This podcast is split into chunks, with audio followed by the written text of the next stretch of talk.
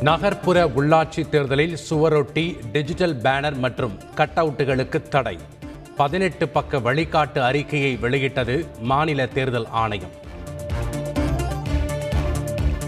நகர்ப்புற உள்ளாட்சி தேர்தலுக்கு வேட்பாளர்களின் டெபாசிட் தொகை இரண்டு மடங்கு அதிகரிப்பு.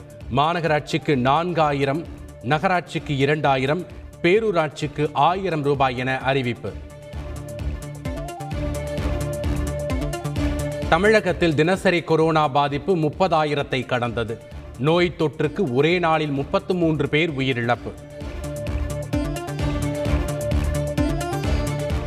நாளை ஞாயிறு முழு ஊரடங்கு அமலில் இருந்தாலும் திட்டமிட்டபடி வடபழனி முருகன் கோவில் கும்பாபிஷேக விழா. பக்தர்களுக்கு அனுமதி இல்லை எனவும் அறநிலையத்துறை அமைச்சர் சேகர் பாபு அறிவிப்பு.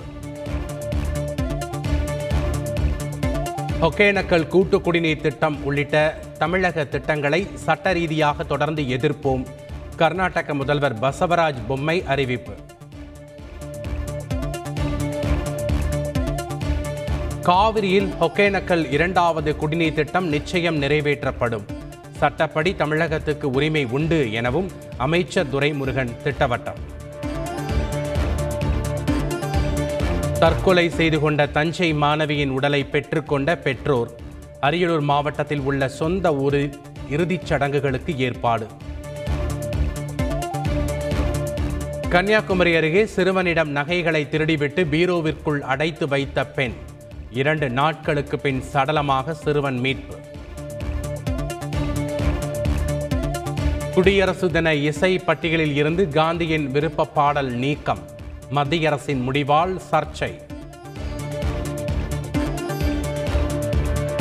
ஐந்து மாநில தேர்தலில் ஐநூறு பேருடன் திறந்தவெளி கூட்டம் நடத்தவும் பத்து பேருடன் வீடுதோறும் பிரச்சாரம் செய்யவும் அனுமதி. கொரோனா கட்டுப்பாடுகள் ஜனவரி முப்பத்தோராம் தேதி வரை நீட்டிப்பதாகவும் தேர்தல் ஆணையம் அறிவிப்பு. இந்தியாவின் வடமேற்கு பகுதியில் நாளையும் நாளை மறுநாளும் புழுதி புயல். இந்திய வானிலை ஆய்வு மையம் தகவல்.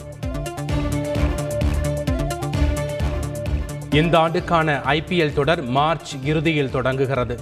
போட்டிகள் அனைத்தும் மும்பையில் ரசிகர்கள் இன்றி நடைபெறும் எனவும் பிசிசிஐ வட்டாரங்கள் தகவல்.